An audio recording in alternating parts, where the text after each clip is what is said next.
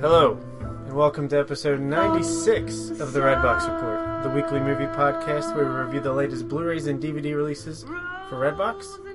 I'm your host, Bob Fallon, and with me is Casey Brady. This week we're going to take a look at X Men Days of Future Past.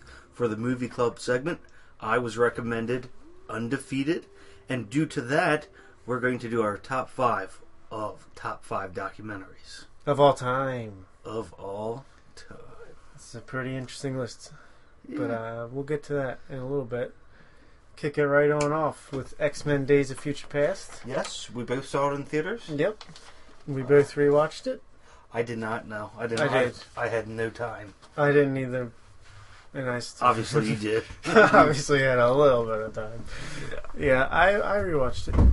I need I needed to see if I was right about the movie the first time. Okay, I wanted to see because when I watch it in theaters, to me, it's one of the greatest comic book films I've ever seen, and I've seen pretty much all of them. So And I don't agree with that. But I saw it, I liked it a lot. And I I came out of it feeling pretty good and then just looking back at it like last week before I rewatched it, just thinking back, I was like, eh, really wasn't that great. So I wanted to rewatch it to see if maybe my just my recollection was just wrong and I just was forgetting things and all that. So and you were no, I feel like it's pretty good. okay. Um, I feel like my initial reading was right. I think it's a lot of empty fun though. Empty. Yeah, it's a little bit. It might be, and that's why I would need to rewatch it. Um, I It just is rem- a fun movie though. It is. Oh, it one hundred percent. But I, I felt like there was so much more with it. Uh, this is a continuation of X Men. Uh, you have your you your old cast of Hugh Jackman, Patrick Stewart, uh, other people I can't remember at this time, but a lot. A Ian lot of McKellen. them. Ian McKellen, yeah, Magneto, and then you have the new X Men First Class group. James Um, McAvoy, Jennifer Michael Lawrence. Fassbender. uh, Michael Fassbender. Um, so you have this merging of the two. Uh, right now, in the present time, you have the original X Men, and they are being hunted down by the Sentinels. You finally get to see the Sentinels. Mhm. Um, well, there is a mutant that can go back in time or help someone go back in time Yes. does that with Wolverine. Wolverine goes back, tries to obtain the help of X Men First Class, and stop the Sentinels from ever existing Yeah. uh, by basically stopping a certain mutant. I won't say who, um, because that mutant's DNA is helped to create the the Sentinels. Yes. Um, This was a famous, one of the most famous X Men storylines from the comic books. Mm. It's changed a little bit. Um, Kitty Pryde goes back in time in the in the comic book. instead of Wolverine. Yes, and I'm okay with the change because a whole movie centered around uh, Juno Mhm. as uh, Ellen Page as as Kitty Pryde. I don't think would be able to carry it as much Okay, because Hugh Jackman is great as Wolverine as usual. Very true. Even when And it even makes sense why he's going back. I thought. I mean, yeah, because his healing factor hmm allows him to take the pain. Um, because even when Hugh Jackman's in a bad Wolverine movie, he's good. He's always good. He's perfect for the role. He's jacked, man. Mm-hmm. He's got the growl. He's got the attitude. He's got it all right. And I hope. I know it seems like that's all he ever does now is just play Wolverine, but He I'm does okay it so it. well. He's really good at it. He So is. and he's making millions of dollars. So which he Why deserves not? with that. I mean, I, that is his role. Yeah. No one should ever play it. So, Yeah, and his with his healing factor, no one else will ever have to. mm-hmm. But my one of my favorite parts of the movie is the future world from the beginning. the future, the future world is very, very well done. Uh, yeah, it's- you got that part. I felt was more empty fun. Uh, just a lot of combat, a lot of different mm-hmm, um, mutants that you get to see do all different cool got things. Pyro, Iceman, um, Bishop. I forget Nighthawk or, the the Indian guy who can see far distance, and I, I don't know. I the- can't remember his name. The guy who opens up but portals. She was really cool. I think it's Oh, yeah, she, Ec- yeah. Echo or Hmm. something like that. There's There so many X Men characters. There are, but you got to see a lot of them in the future, and just see a lot of cool combat. Yeah. That was they did the combat really awesome. That's where the action scenes were the best. and this you get to see the Sent- Sentinels, which are completely different from the comic. Yep. Um, But I thought they looked good in the future. I it was a little bit hard for me to go okay it's okay to change which i fully understand why they needed to change because in the comic books they should have been able to x-men should be able to destroy them so Yeah. easily they were just gigantic Tin robots cans. you know these were ever changing yeah, they could um, adapt to what's being attacked or Mm. what they're being attacked by, and and build a resistance to it. They're like uh, evol- They're evolving right in front of your eyes. yeah uh, which you really needed you needed that kind of uh, extremely hard opponent yeah, to go against tons of x-men at and it was a good enough reason for the story to get kicked into gear. hmm Uh, and then they go back. Uh, so Wolverine does go back in the past. He goes back. Transmits his subconsciousness into his younger self. yes, back into I think like the seventies. Yeah, Uh, in the the lava machine. the way they did the seventies, I really enjoyed it. It looked genuine, uh, at least to a point. Uh, except for Richard Nixon, Uh, he looked so bad, so Uh, cheesy. Have you ever seen I mean, Richard Nixon? I guess Maybe that's just yeah, true. Um, But yeah, I mean, because X Men First Class, which I don't think you actually liked that much, I did not know. and I liked it a great deal. Probably on par with this, I'd say they're about equal for me.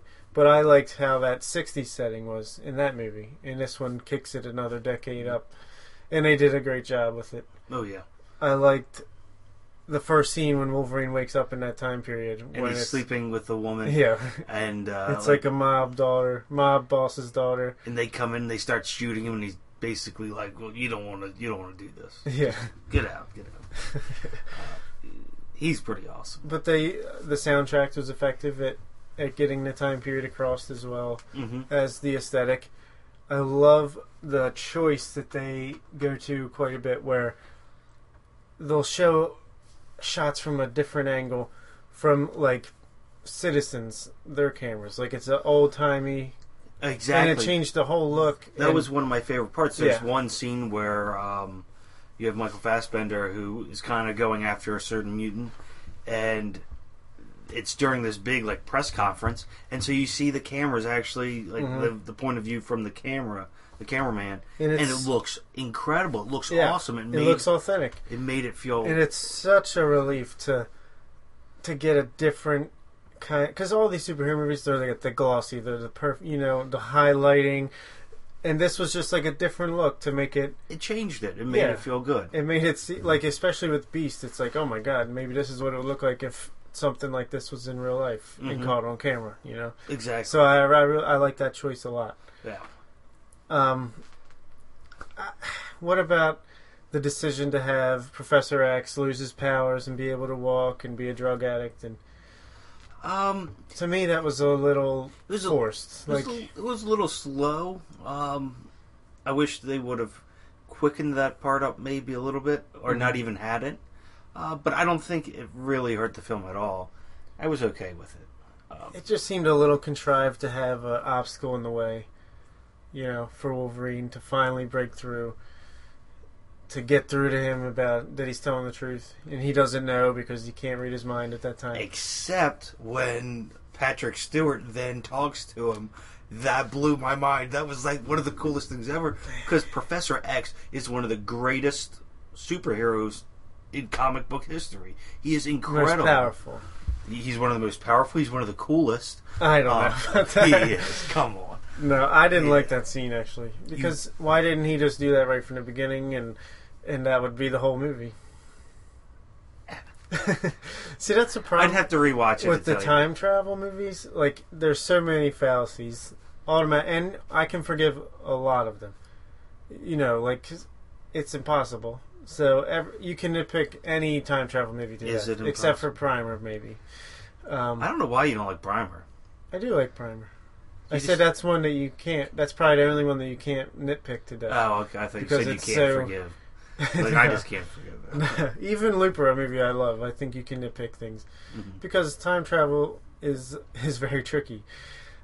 And there's just a lot of stuff with that where I'm like, I'm nitpicking it. You know, where where she's, it didn't match up. How was it a one to one correlation with her standing there? Were they literally standing there with her like that for days and days and days? Because in the past, he's it's over a, I'm guessing a week or two span, the whole thing Mhm. and but in the future time it looks like it's just for like one day or one night Yeah. unless she's standing there and can't go to the bathroom for a week or two No, it's. I think I it, mean- was, it was for a couple hours that she was doing. it. yeah but i wonder why so that just didn't correlate with me like why all of a sudden when in the past he starts freaking out and having his trips and then he starts like stabbing himself in the future timeline how that didn't really match up with me too much but that's a nitpick Yeah, I don't. know. And I I think that's something I didn't nitpick on the first watch, but on the second one, it was a little bit more noticeable. Mhm. But what did you think? I did. I thought there was a lack of action in in the seventies. You did? Yeah, Oh, what? The one of the coolest scenes. Uh, Michael Fassbender is he's awesome. incredible. He's in one this. of my favorite actors, You- and he's incredible in this. you really get to see Magneto why or Magneto why he's I think a, a level four mutant. Uh, he just shows his power off to the extreme. All of his scenes are just so awesome. Yeah, they're they are. full of action. Um, when Not he's in, really, when though. he's uh, What's in the, the, jail, action though? Uh, the one time when he's, I mean, action to me is not just beating up No, but someone else, but him lifting up an entire that's, stadium. that's an awesome scene. Oh my gosh, that was so powerful. And the music behind him just was uh, driving the entertainment so much. Uh, True, and, and that's a great scene.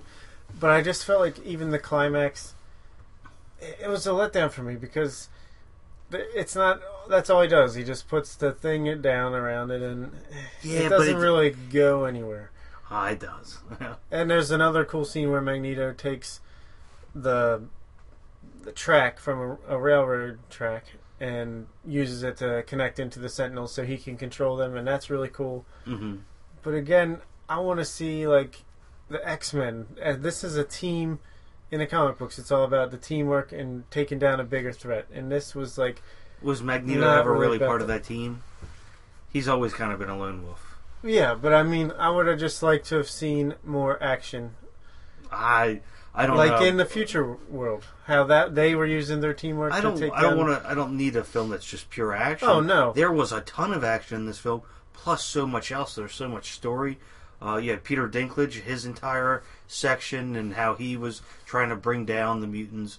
Um, I didn't, it didn't really do much for me.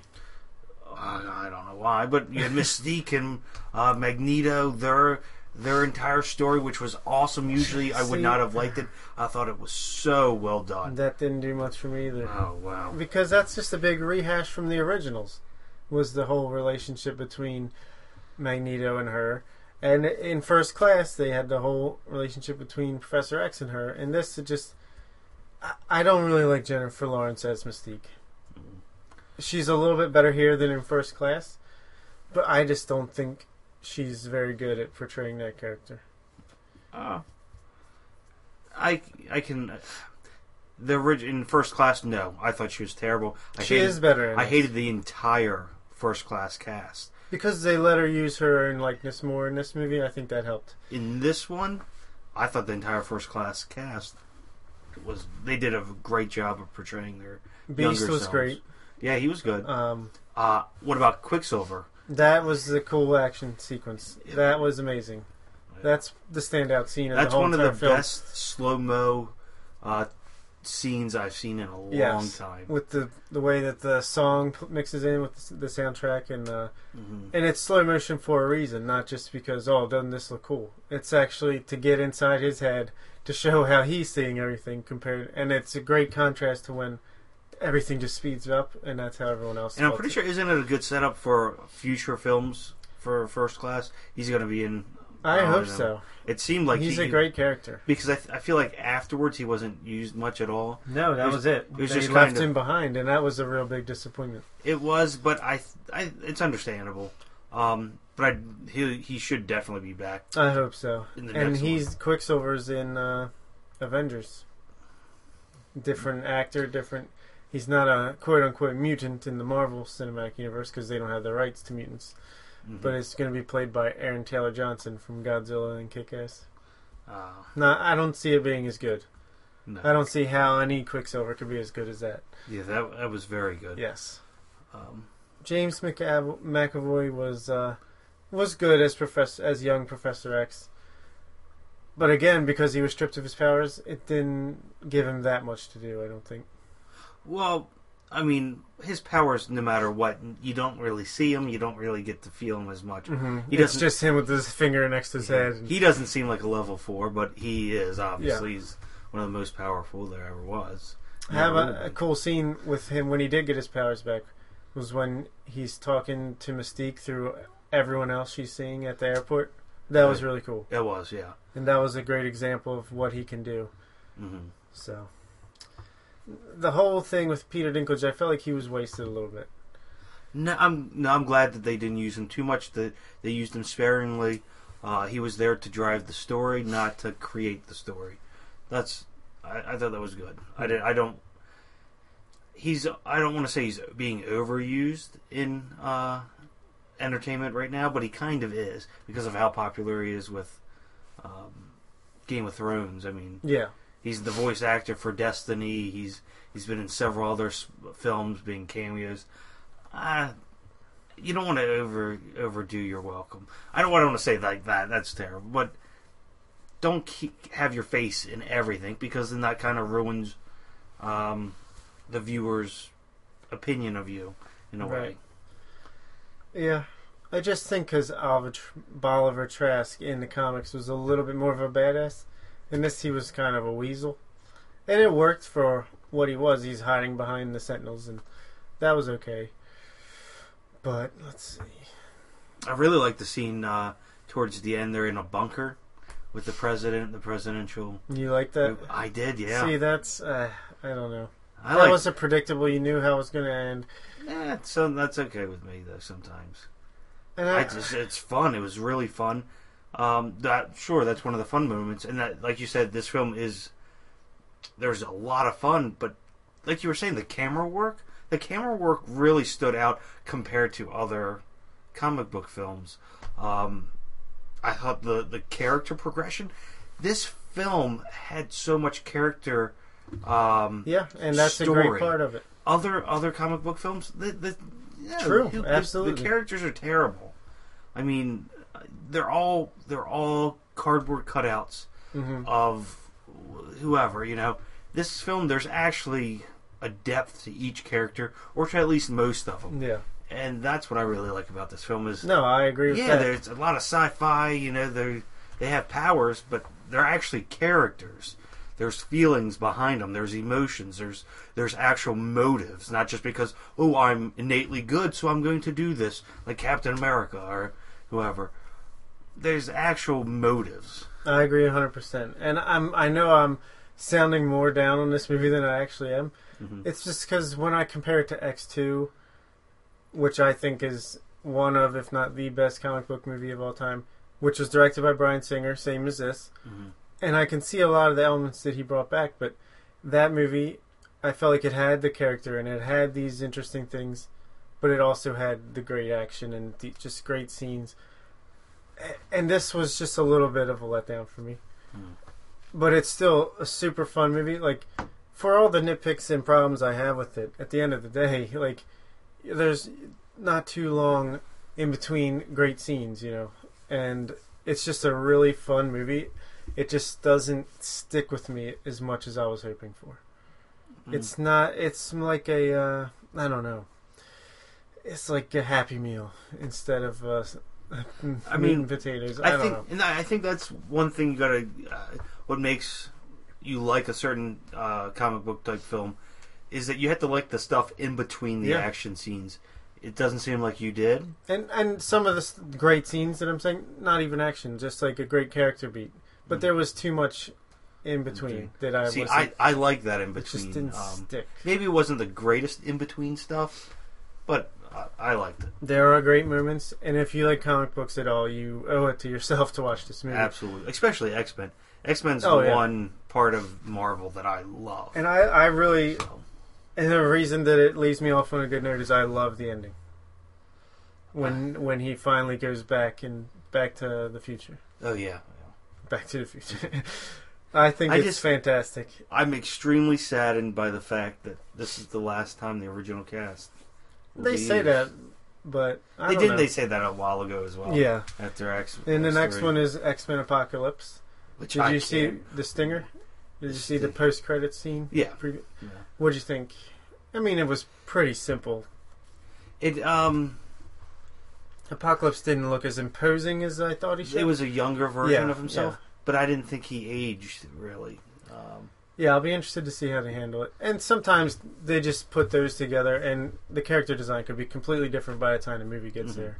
Apocalypse was one of my favorite storylines. Yeah, he's a great villain, and and I'm glad Bryan Singer's back because I think he does a really good job with these X Men movies. He does. Just look at the ones that he directs versus the ones that he didn't, and you can see the difference.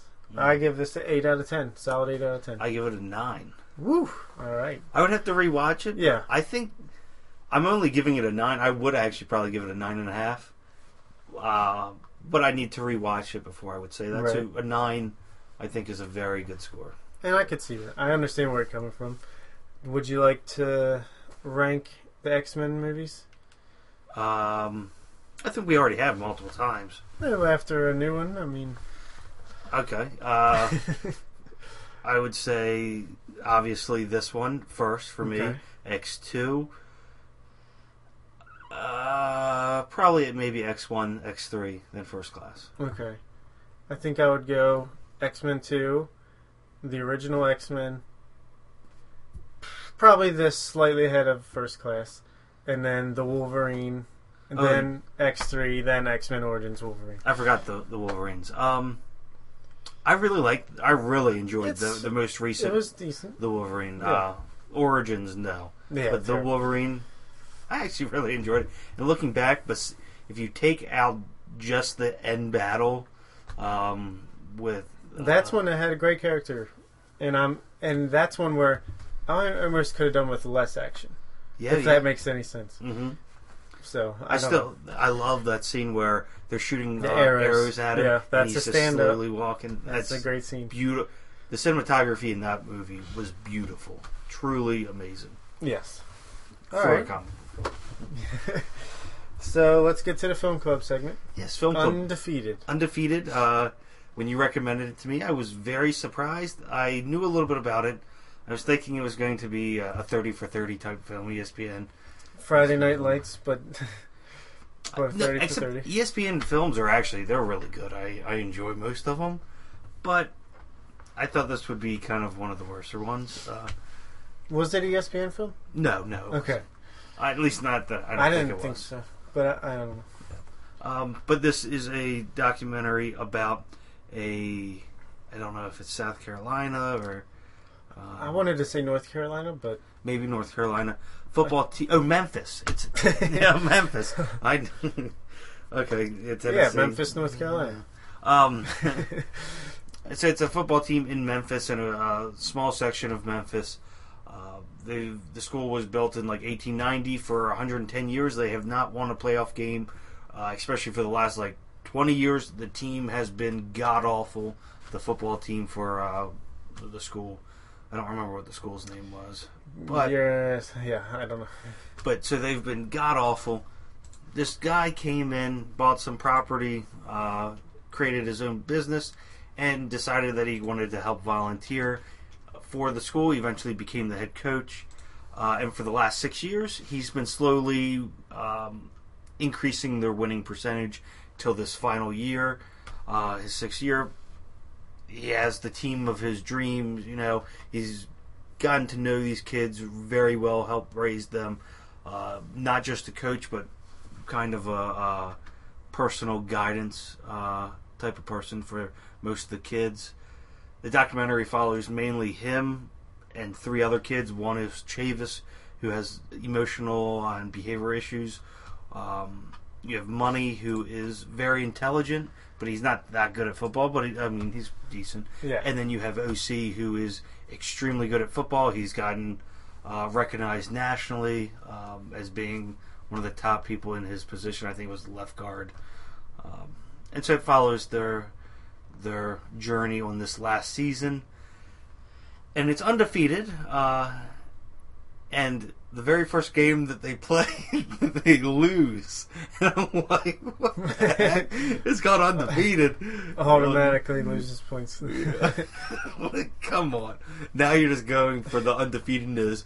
Even if we lose, we still kind of win. You know, like no, you lost. You, you you're not undefeated. But so, and then after the first loss, uh, it basically just really looks at the head coach, um, and the head coach is the centerpiece.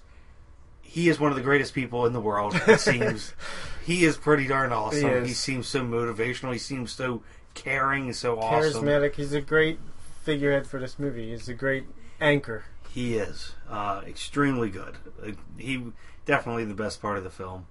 Um, but uh, it, it basically goes over the journey over the next nine other games. Won uh, Academy Award for Best Documentary 2012. Did it? Yeah. Wow. What did you think?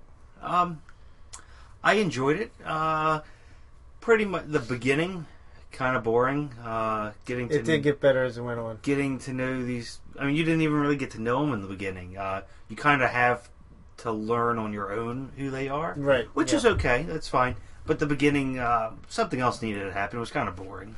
It did get better. Uh, middle section, when they're actually playing their games, um, the actual game footage wasn't that that well done. Yeah, it was just like a crappy high school game footage, you know. Exactly. But that's I thought it fit the because that's what they they are. So I thought it fit. True. True. Um, but uh, it was okay. Then towards the second half, uh, last third, it's more about the actual players and the the, the coach, Yeah. um, which I really enjoyed that part, getting to know them, uh, how they work, what they think, and so forth. hmm Um, it was definitely a good documentary. I was surprised at how attached I kind of got at the very end. Yeah. Uh, they go into the playoffs for one of the first times in the school's history. They lose the game though, they so they still haven't Yeah. won a sucks. playoff game. Uh, and this is the coach's last year, but he goes up to the each one that he's really good uh, good friends with. He goes to OC and tells them, you know, don't look back. You, we wouldn't have even gotten to the playoffs without you. We're nothing for you. Keep going. Don't look back Yeah. make a life. He goes to the the smart kid, uh, money. Says congratulations. You know you're you're gonna have a good life after this. Didn't he make a phone call and make set up a connection for someone? Uh, yeah, uh, like a, a multimillionaire decided Yeah. to pay for money's uh, Right. college tuition. Yeah, that was crazy. uh, because money couldn't really afford it. He didn't have money uh, to afford it. Irony. but um, For, yeah, for some reason, I was surprised how emotionally attached I was by the end. yeah, It caught me off guard. and it's entirely the coach. That Yep. coach is awesome. I don't know how good of a coach he is at football, but a coach at life, he Yeah. is top notch. And in the beginning, I'm like doubting it. Like this guy's over the top. I'm just uh, this guy's a fucking you know. But he truly cares. I Yeah. mean, he would go to their houses and talk to them like real people, and yeah, he was awesome. The coach was awesome. yeah, definitely my favorite sports documentary I've ever seen. Better than any Thirty for Thirty for me, because I was such a big fan of Friday Night Lights, the television show hmm with Kyle Chandler as coach, and he's such a you know great coach, great father, great everything, and this guy is kind of taking that Uh. role, and it just it's along the same lines, feel good, but also it's not going to be predictable. It's not going to be they win the whole championship. It was just like Friday Night Lights, but in a real life documentary form, and I and I Mhm. loved it. Also, kind of uh, the blind side. OC, Right. the, the big uh, Yeah. kind of not the most intelligent kid, lives with a white family, uh, th- and they help support him, get good grades and so forth. Uh, so Yeah. a little bit of that as well. I guess that happens more than I thought. That 10 minute segment was better than the entirety of The Blind Side, that's for sure. True. but uh, so this film, there, my problem with it, there's not a lot of substance. I don't feel. Um, Yeah. There's definitely a little bit of emptiness in it. Yeah, like I said, the coach is awesome, but what else? I think there's good character development all around. It's sneaky with the players. Like you said, it's not up front and center, and you don't really distinguish between them in the beginning, but by the end, like I said, at least me, I was like, But there wasn't even Invested. enough time. I mean, I understand why they centered around the coach the most because he was awesome. yeah. Um, but also, if you're going to try to uh, have these other characters, these other other players, spend a little bit of time on them. Um, I mean, each one only got a very short amount of screen time, Yeah. so I, I think they should have. It's fine, make the the film a little bit longer, uh, but give them a little bit more screen time. Let us get to know them, even if you uh, just want to do it by interactions with people. You definitely don't. I'm glad they really didn't uh, do too many interviews or too many sit down talks. Yeah, that's what I liked about Um, it too. It wasn't just your traditional. And I know a lot of documentaries aren't like this, but the ones that just leap to mind is where it's like camera pointed straight in someone's face as they talk, a clip straight into fit, you know, and back and forth Yeah. and back and forth. This was more of let's follow them around during their daily life. You could almost make a- live action scripted movie the same exact with the style of shooting and and all that. True. That's So I, I did like the way it was done. Um, I do feel though it's still it, there could have been more. Uh, maybe not with the story. I'm not saying that this particular story could have had more. They could have uh, won a goddamn playoff game. they could have. But The name is a che- is cheesy too. it is. Uh, but you know it's okay. Yeah. That doesn't. What's in a name? Uh, but it, it felt a little empty. Um, I enjoyed it 100. percent I, I definitely enjoyed it. Um, Will not be appearing on your top five. No, there's no way this Yeah. would ever. Um, it definitely, I can understand it winning an Oscar. Uh, this because I'm not sure what it was up against. So Um, I'm not sure either. What was it? 2011. or 2012. 2012. I feel like some really good ones. Exit through the gift gift shop. I think was 2012. Um, That was a great documentary. yeah. So I don't I don't know, but it this was it felt like an Oscar type documentary. Tw- Twenty feet from stardom. Um, or, almost these just feel good. Oh, I didn't really like 20 Feet from Stardom. Oh, I didn't either. No, that's what I'm saying. Is that I mean, Senna, what? Senna was there. Oh, that's the BAFTAs. No. Academy, sorry. Hmm. Yeah, I don't think Senna was even nominated. Really? I don't think Hmm. it was. It could have been. Uh, let's see. Uh, 2011. It won over Hell and Back Again, If a Tree Falls, Pina, and Paradise Lost 3. Okay, I did see if a tree falls. So Um, I didn't see any of the other ones. yeah. But- yeah, probably should have won out of them. Maybe. I mean, I haven't seen all of them, but but yeah, it was good. What would you give it? I would give it probably an eight. Solid. Yeah, it was good. Um, see, definitely look, surprised me at how much I liked the coach. The coach was without that coach. If anyone else would have been in the film besides him, no, this film is a four. Yeah. you know? And I bet you the filmmakers got to know that coach, and that's why they decided to do this. Not necessarily the story of the team itself. It was probably because of the coach, Mhm. and that was a good decision. I'm just glad I recommended the the documentary master a decent documentary. Uh, yeah.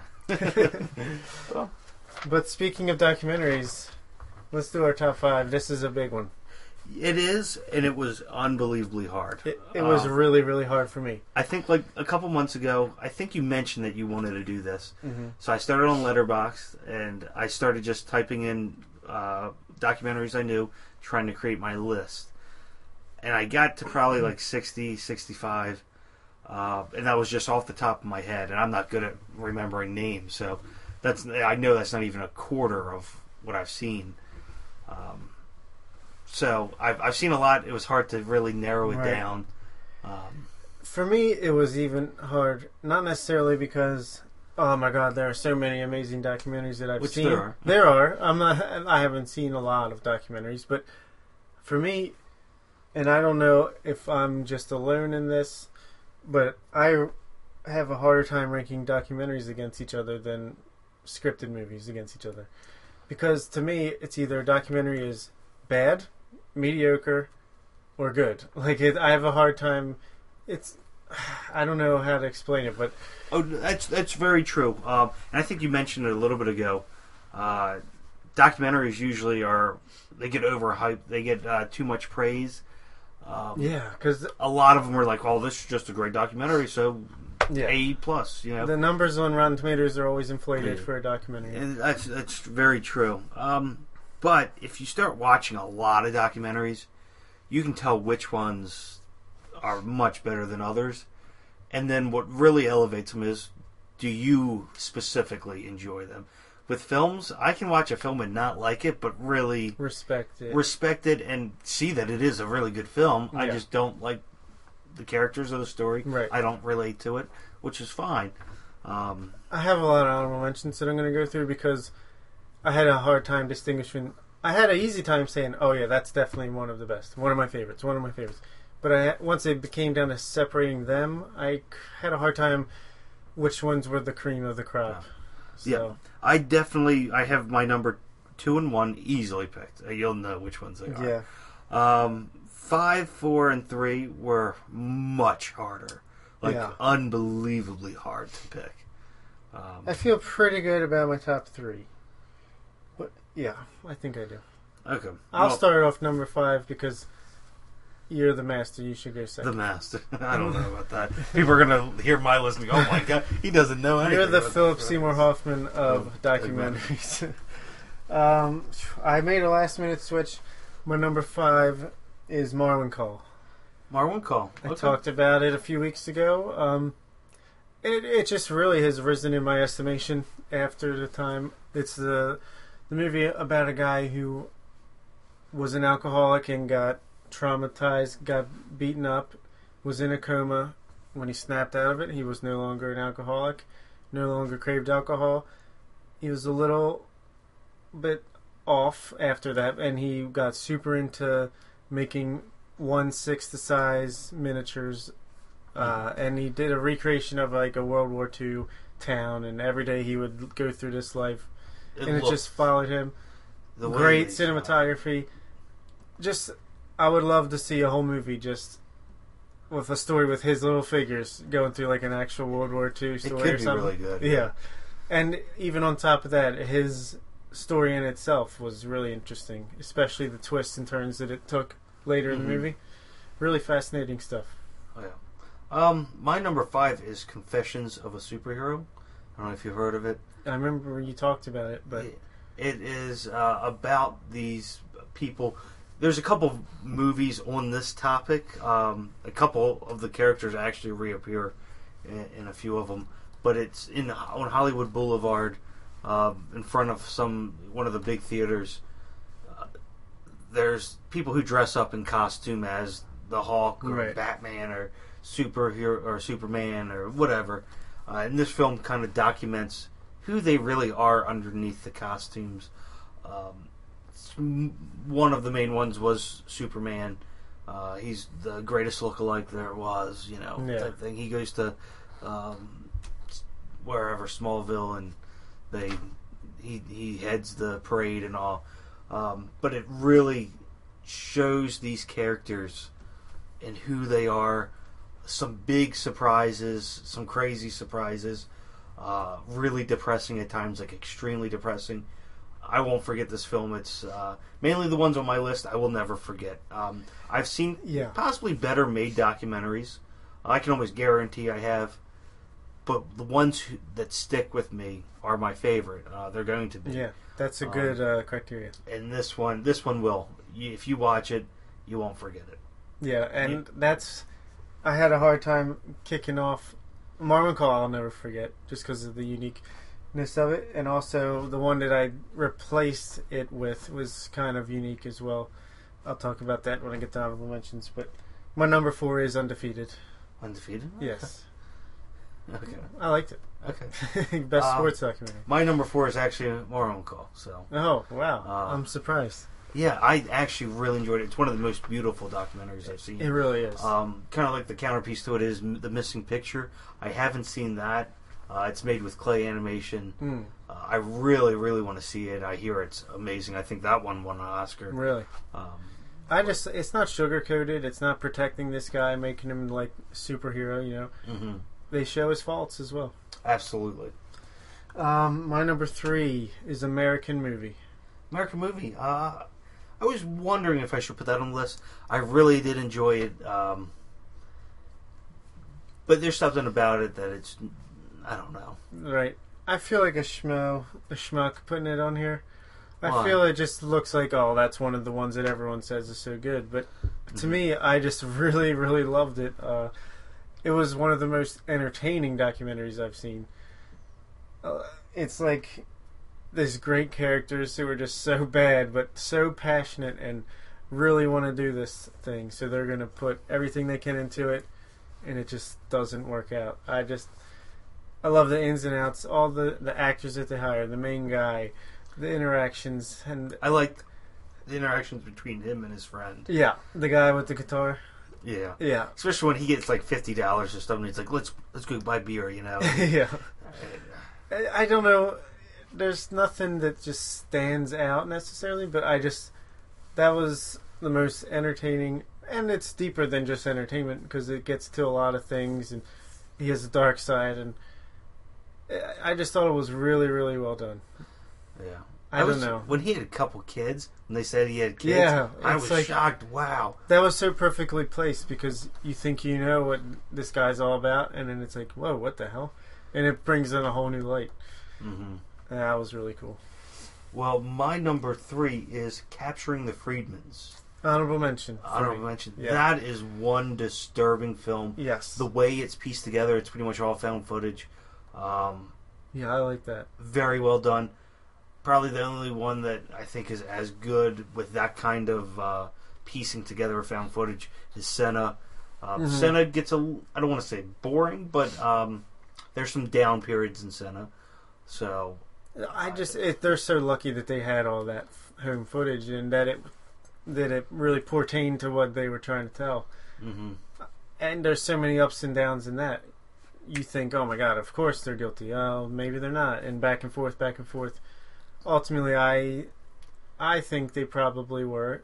oh yeah, I mean, I, I but I mean, you can say the, that the father, obviously, Mhm. but I think the kids even.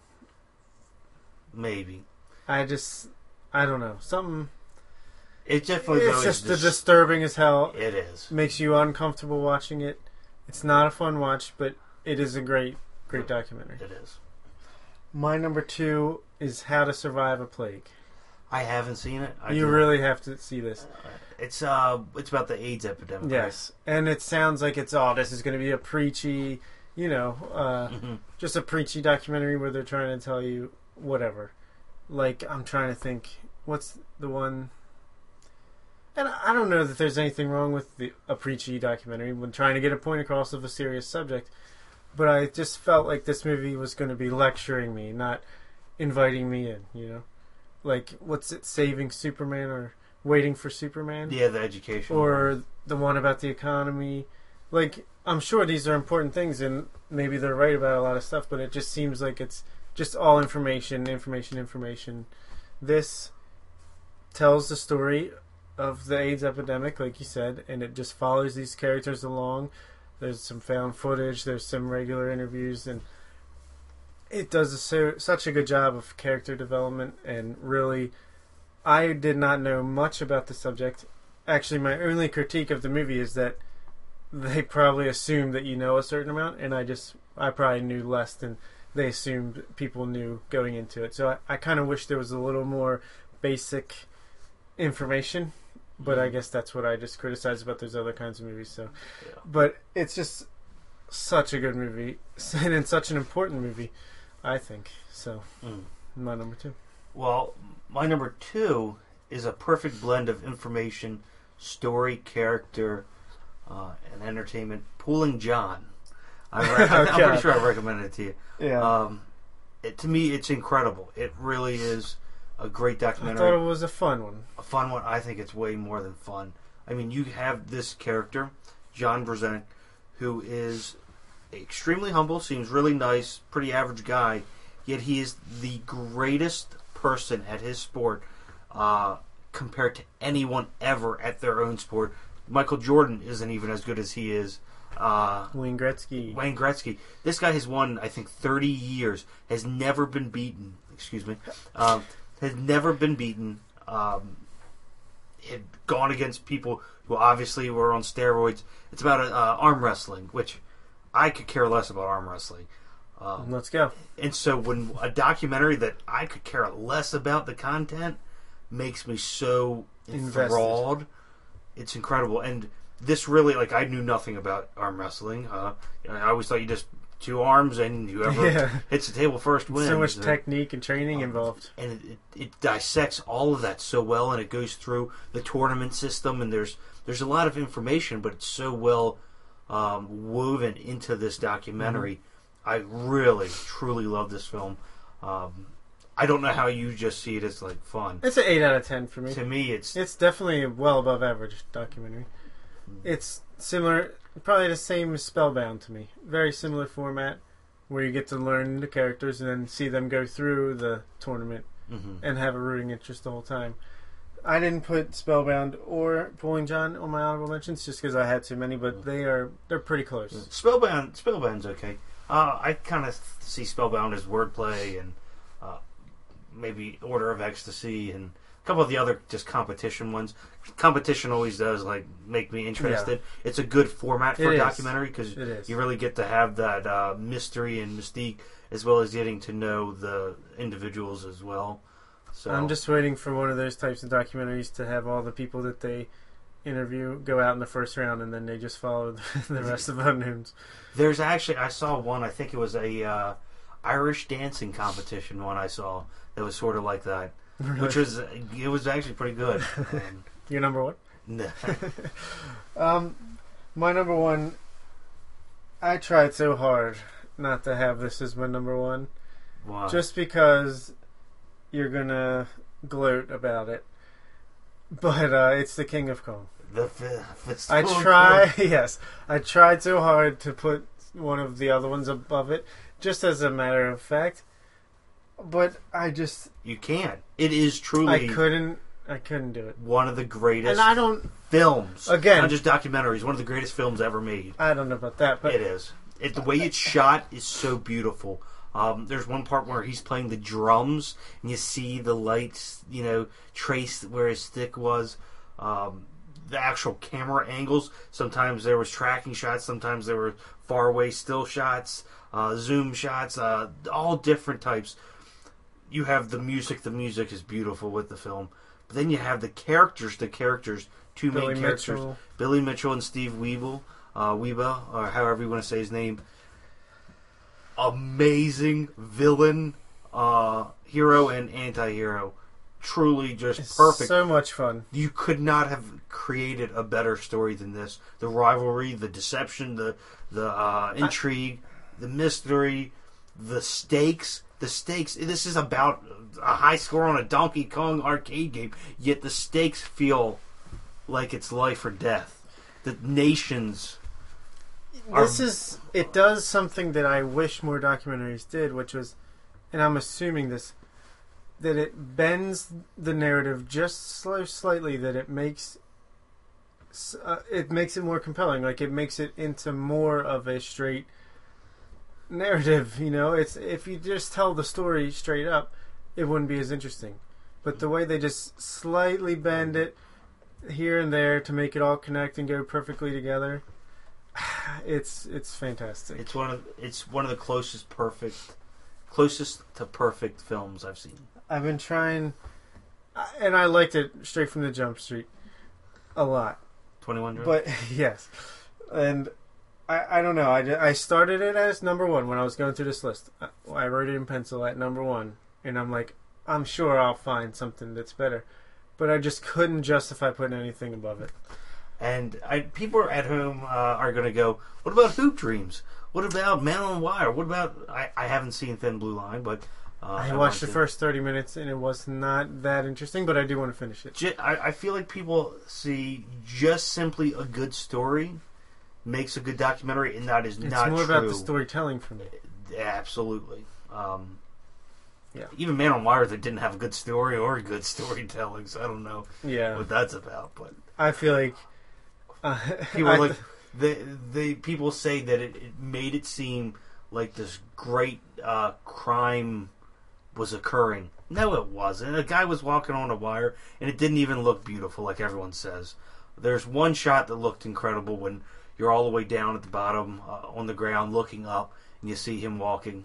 That looks that looks very well, uh, very well shot. But besides that, no, pretty boring. Hoop Dream's way too long uh, for a film. it's really good. It is. It's okay. It's I mean it's uh, seven and a half, maybe an eight, Yeah, I would agree. um, which is good, but it's not one of the top five documentaries of all time. Um, I would say on my list, probably The King of Kong is in the top five all time. Probably the rest, no. I'm not. I mean, I don't have any documentaries in my top 100. Hmm. But if I did, it would probably be obviously it would be the King Kong. I might have to remedy that. But any honorable mentions? Uh, I mean, there's so many. Right. I mean, if you want to talk about stupid little ones, The Winnebago Man, Shut Up Little Never Man. Never seen uh, either of those. Those, those are two really kind of fun ones. Um, Winnebago Man. You, I know I- it's Rebney. It's Bjorn Rebney, oh, former MMA Bellator MMA uh, runner, showrunner. His, his Man? father. Yeah. What? Yeah, I told you before. Bjorn Rebney, who used to run Bellator MMA organization, his father is the Winnebago man. Really? Do you know, who's the Winnebago Man? You know who he is? Not exactly, but I did hear an interview with Bjorn Rebney, and it is his Jack Rebney is his father. I'm gonna have to research that. That would be pretty crazy if that's true. it is. Uh, but the documentary is actually kind of a fun documentary if you knew the backstory and you got interested in it. hmm Um, I mean, you have exit through the gift shop. Um, Yep, that's an honorable mention for Queen me. Queen of Versailles. People might shun that kind of film, but that was one of the most surprising documentaries I've ever seen. That was good. Um, there's, I mean, there's so many. I, I would have to have an entire list of a couple hundred. Why I didn't could, you? I could run through. You should have ranked your top hundred. Um, I had capturing the Friedmans. I had Senna. Um, I had exit through the gift, gift shop. That's such a unique documentary. I really like it. Um, Blackfish. Okay, yeah, that's like. There's a lot of them that seem like they're the glossy. They're they're glossy. Blackfish. Um, what's another one? That Project? Nim. I haven't seen that. That's really good. Uh, West of Memphis. I have. West of Memphis. You seen it? That's about the the Memphis Three. The, oh, okay, yeah. that's oh. really good. I'm surprised uh, you didn't have a Michael Moore. Have you seen any Michael? I don't really like any of his. You don't. He actually does really good documentaries. Whether you agree with his side or not, he still does them very well. Uh, Roger and Me, I think, was his first one. Uh, that was a really, really good one. Uh, Bowling for Col- uh, Columbine, I, I like that one a lot. Uh, Sicko, a lot of us. I actually. I just can't stand him. Oh, he's funny. He's funny though. That's the thing. He he infuses a lot of humor in his documentary documentaries. So Also had the act of killing. okay, that's another one. That was kind of I don't want to say glossy because that wasn't glossy. No, Um, Tim's Vermeer. Tim's Vermeer. I don't. Did know. you watch that one? No, I don't. You think really should check that one out. It's the Penn and Teller one, So. Oh, where okay. their friend. Just watch it. Are you, I, I, I, I talked heard- about it. Yeah. Yeah. I remember that. The Imposter. I know you didn't like it. It was okay. I mean, And Grizzly Man. Grizzly, you want to see Grizzly Man, but Yeah, there's a lot of really good documentaries. It's hard. Oh, and sorry, the one that I had at number five before I put Marwencol there was Waltz with Bashir.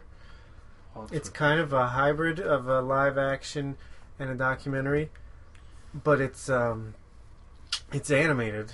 It's an animated documentary. It's like he shot the documentary footage, and then rotoscoped over it with this really cool animation, and then they go off on tangents where the people will be telling the story, and they'll have these crazy animation like telling the story. It's hard to explain because it's really unique. I've never seen anything like it, but it's a fantastic movie.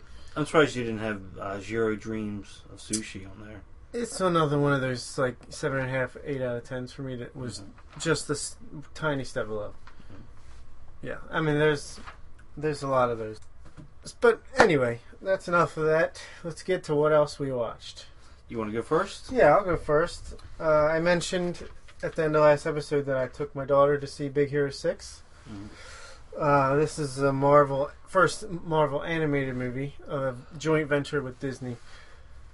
It is based on a Marvel comic, but I had never read any, and I didn't know the story of the characters. But it's a, about this kid Hero, such an ironic name for the hero of the movie. Uh, Hero and his brother, they're super smart. They're inventors. They're they're like going to this school where they're just making all this crazy shit, and then uh, at like a show and tell conference, the brother dies in explosion, and the movie, and then there's a supervillain that comes from that explosion, and basically the kid has to deal with the depression of losing his brother, and also his one of his brother's inventions was Baymax, which is the big fluffy white uh, machine that is in all the trailers, who was a first aid companion, but Hero uh, spices him up into a superhero who can fly and, and do all this kung fu and all that. Mm-hmm. And it's basically just uh, he forms a team, a little superhero team of six with his brother's classmates and him and Baymax, and they go after the bad guy. It's pretty basic storyline for a Marvel comic book movie, but it's really well done. Really, Or is it the? I mean, that's actually pretty advanced for a Marvel comic book film. Oh, okay, okay. Um, but it's it's beautiful animation, looks great, great action, great characters. Well, at least Hero and Baymax, like the other side members of the team, are not very memorable. But it's just a a really well done animated action movie. Is it uh, very kiddie like, or I think it's good for kids and adults. Uh, my daughter, who's three years old, last movie we saw in theaters was the Lego movie. She stayed for an hour before she started getting fussy and we had to leave. This, she sat through the previews, uh, quietly sat through the previews and the entire hour and 48 minute runtime. And she loved every minute of it. She really enjoyed it.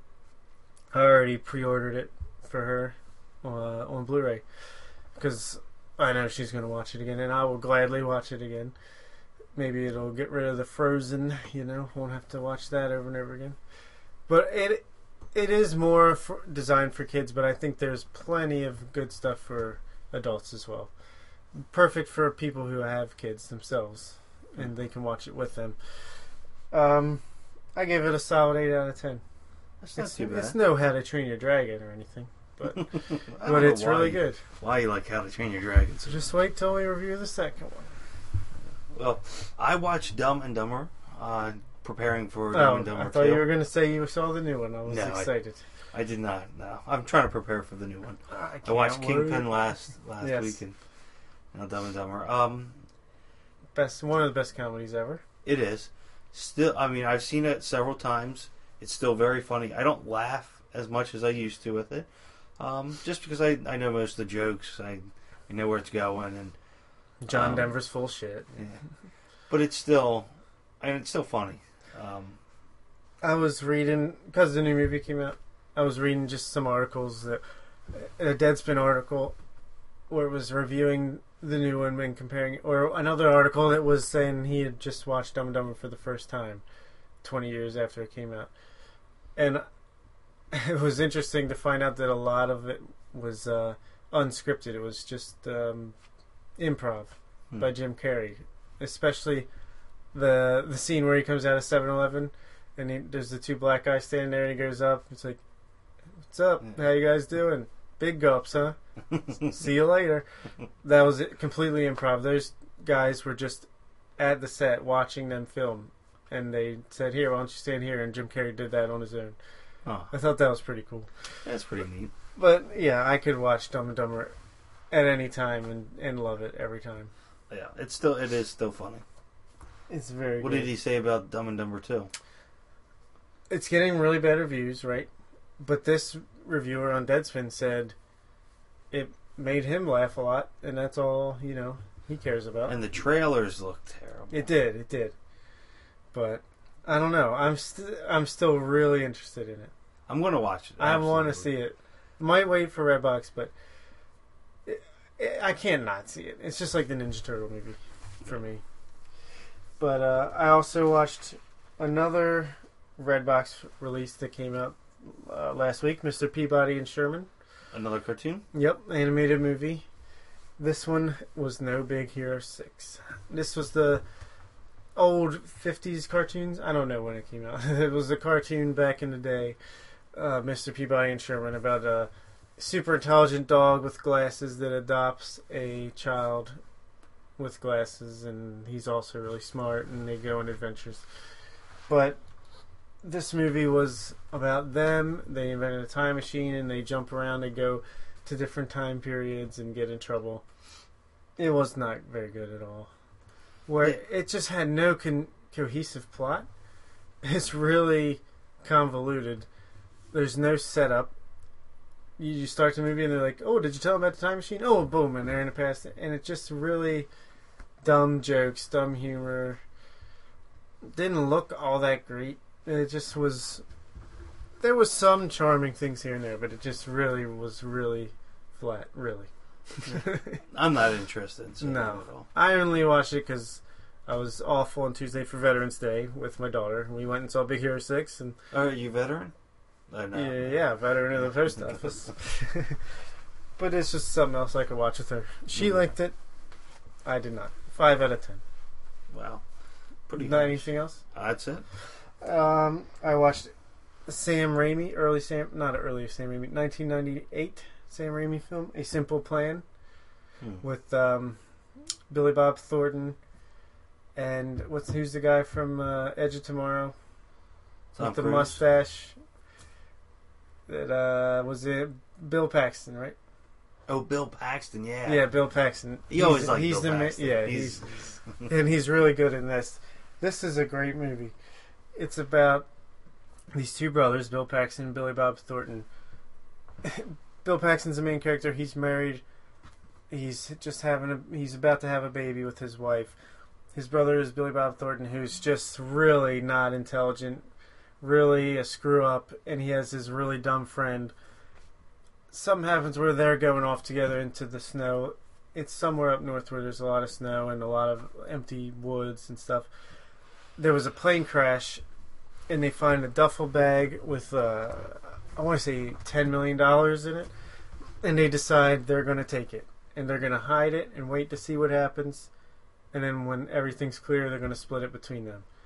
But then certain things keep happening, and uh, they have to do more cover-ups, cover this up, cover that up, and it just escalates. It's like a it's like an avalanche going down the hill, just gaining momentum, gaining momentum, and it just gets crazier and crazier as it goes on. And uh, highly recommend it. But I think it's one of Sam Raimi's best films. Hmm. Eight and a half out of ten. Aiden. It's on Netflix since just added. Maybe I'll check it out. You should. Last movie I watched was a a new indie film that just came out, The One I Love. Who's that? Uh, not my wife. no, it's uh, Oh, uh, I can't remember who directed it. I apologize, but it's uh, Mark uh, Duplass. Hmm. He's the main character, as well as his wife in the movie is the Peggy from Mad Men. Uh, Never seen Mad. Men. really? Yeah. Elisabeth. Hold on, I gotta figure out her name. But Peggy from Mad Men is, is his wife, and they're going through marriage counseling. with actually the marriage counselor is uh, the guy from Cheers. Norm. the guy, the bartender, Um, Sam Malone. What's his the actor's name? I'm just gonna look it up. oh my God, he's now with CIS. Elisabeth Moss is uh, Peggy from Mad Men. He is Ted Danson. Ted Danson. He's their counselor. They're having problems where uh, Mark Duplass's character he cheated on her, and she keeps bringing it up, up and up and up, and he doesn't want to talk about it anymore. So the counselor says, "Look, I know of a place. Go there for a weekend. You'll get away. I promise. This will help your marriage." So they go there, and some weird stuff happens. Um, I don't even want to say what it is because it probably would be a spoiler, even though it does happen kind of early on. But there, it's a high concept, semi sci-fi sort of uh, thing happens when when they go there, and a lot of interesting stuff comes from that.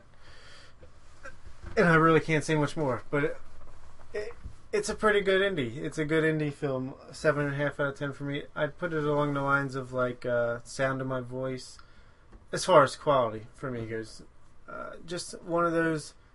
I feel like indies have a little bit of a lesser ceiling than like a Hollywood movie. hmm At least, I mean, some of them break through that ceiling, like Mud and and other ones. But I feel like a good indie film is like a seven and a half, eight out of ten most of the time for me.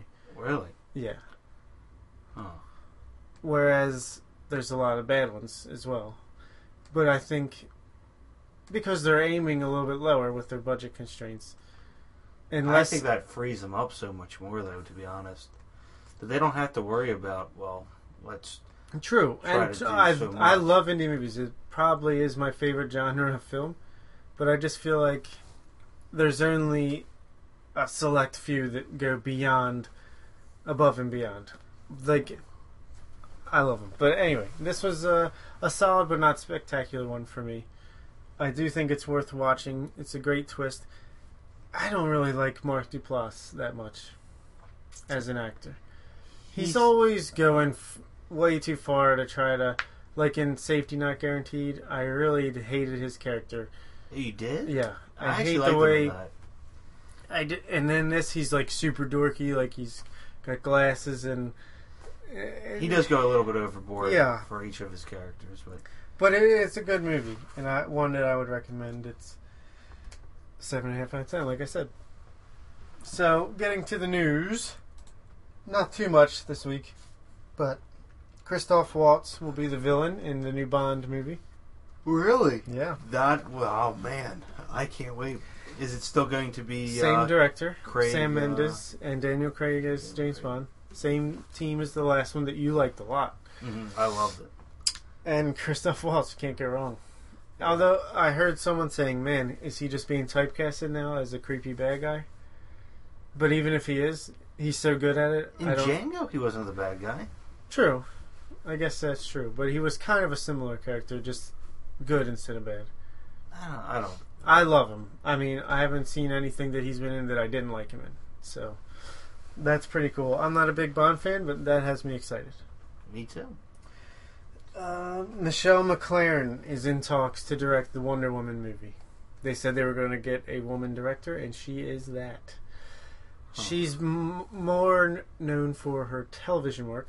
She was a director of a lot of Breaking Bad episodes that were well renowned, and a lot of Game of Thrones episodes. Hmm. I don't know if she's ever directed a full motion picture, but I I enjoy her work in television. I'm sure she would be a good choice. Possibly. I, I would have to see it first before I. Ah, I of judge it. course. Here's some WTF news. There was a rumor that Sony was planning an Aunt May Spider-Man sequel, prequel. I mean, where it was no Spider-Man involved. It was just Aunt May as in her younger And days. Uncle Ben. I guess so. In the That younger would- days. That would be pretty darn awesome. Are you serious? That just made me say, "What the hell?" But apparently, it's not happening. It's actually going to be a comic book. Mm. that they're making with with Aunt May as a younger self. comic, that's kind of stupid. Yeah, I don't know because you know they're not just going to have it be like a drama. You know, there's going to introduce some kind of action or like espionage. All of a sudden, maybe she's a Spider-Woman. Yeah, And, uh, you know, he actually didn't get it from a radioactive Yeah. bite. it was inherited Exactly. through his aunt. but uh, yeah, so that was crazy. And, and last but not least, on the heels of the success of the Lego movie, Playmobil is making a movie. Playmobil. They're like the off-brand uh, act, little t- action toy figures with like a construction worker, policeman. If you saw him, you would recognize him. Probably not. They're, I really think you would, but uh, they're making a movie trying to mimic the Lego movie. Poor, poor form, in my opinion. Maybe I don't know. I've never heard of them, so I have no idea. I didn't recognize the name, but when I saw a picture of the toys, I recognized. I recognized. You loved the Lego movie. it was good. Uh, in theaters this past weekend, obviously, Dumb and Dumber 2, we talked about it, made $38 million for first place. that's pretty A little good. bit more than they expected it to be. That's- And I'm glad. Yeah. Because I can't wait for Dumb and Dumber 3. and I haven't even seen the second one. Um, also, the movies that came out Beyond the Lights, Beyond the Lights. uh, a romance. Uh, it Uh-huh. sounds like a football movie, It does. but it's a romance. This was a Friday Night Lights. yeah. Any any movie with, lights. lights, yeah, and and lights. Also, Foxcatcher came out in limited release. Not near us though, right? No, only in New York and LA, but it will be expanding. I I assume. I can't wait for that. I am really looking forward to it. Why? It's going to be the most disappointing. I know we're gonna hate it. Uh, Steve Carell's going to be terrible. Jon Stewart's first directorial movie, uh, Rosewater, came out in limited release. Jon release. Stewart as the Daily Show. Daily Show. Yeah. I think it, it's him.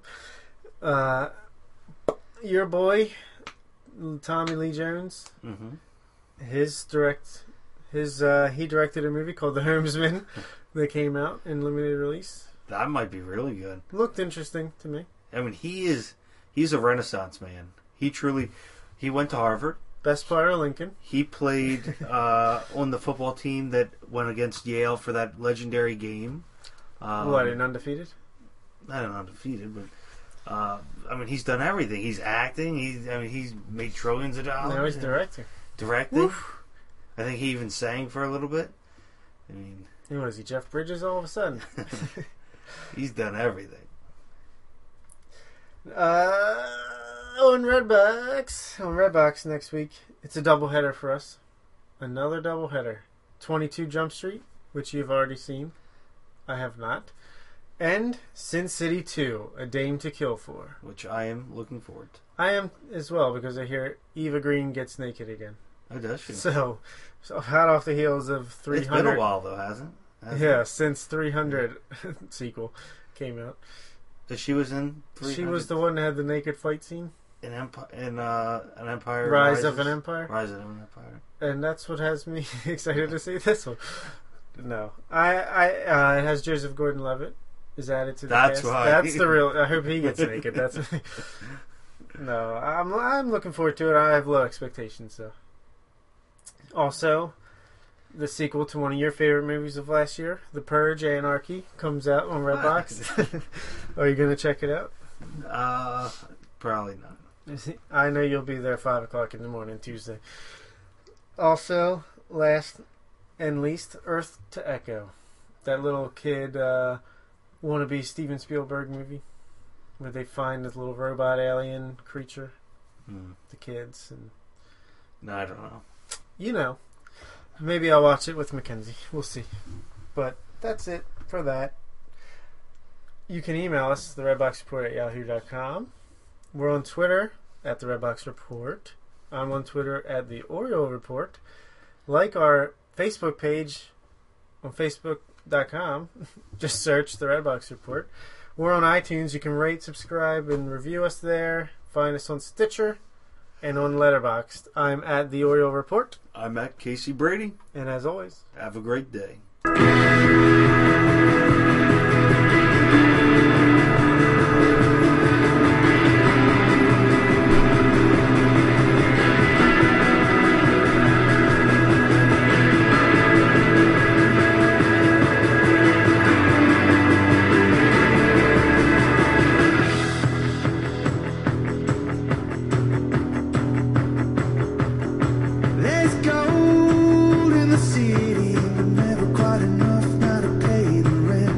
You could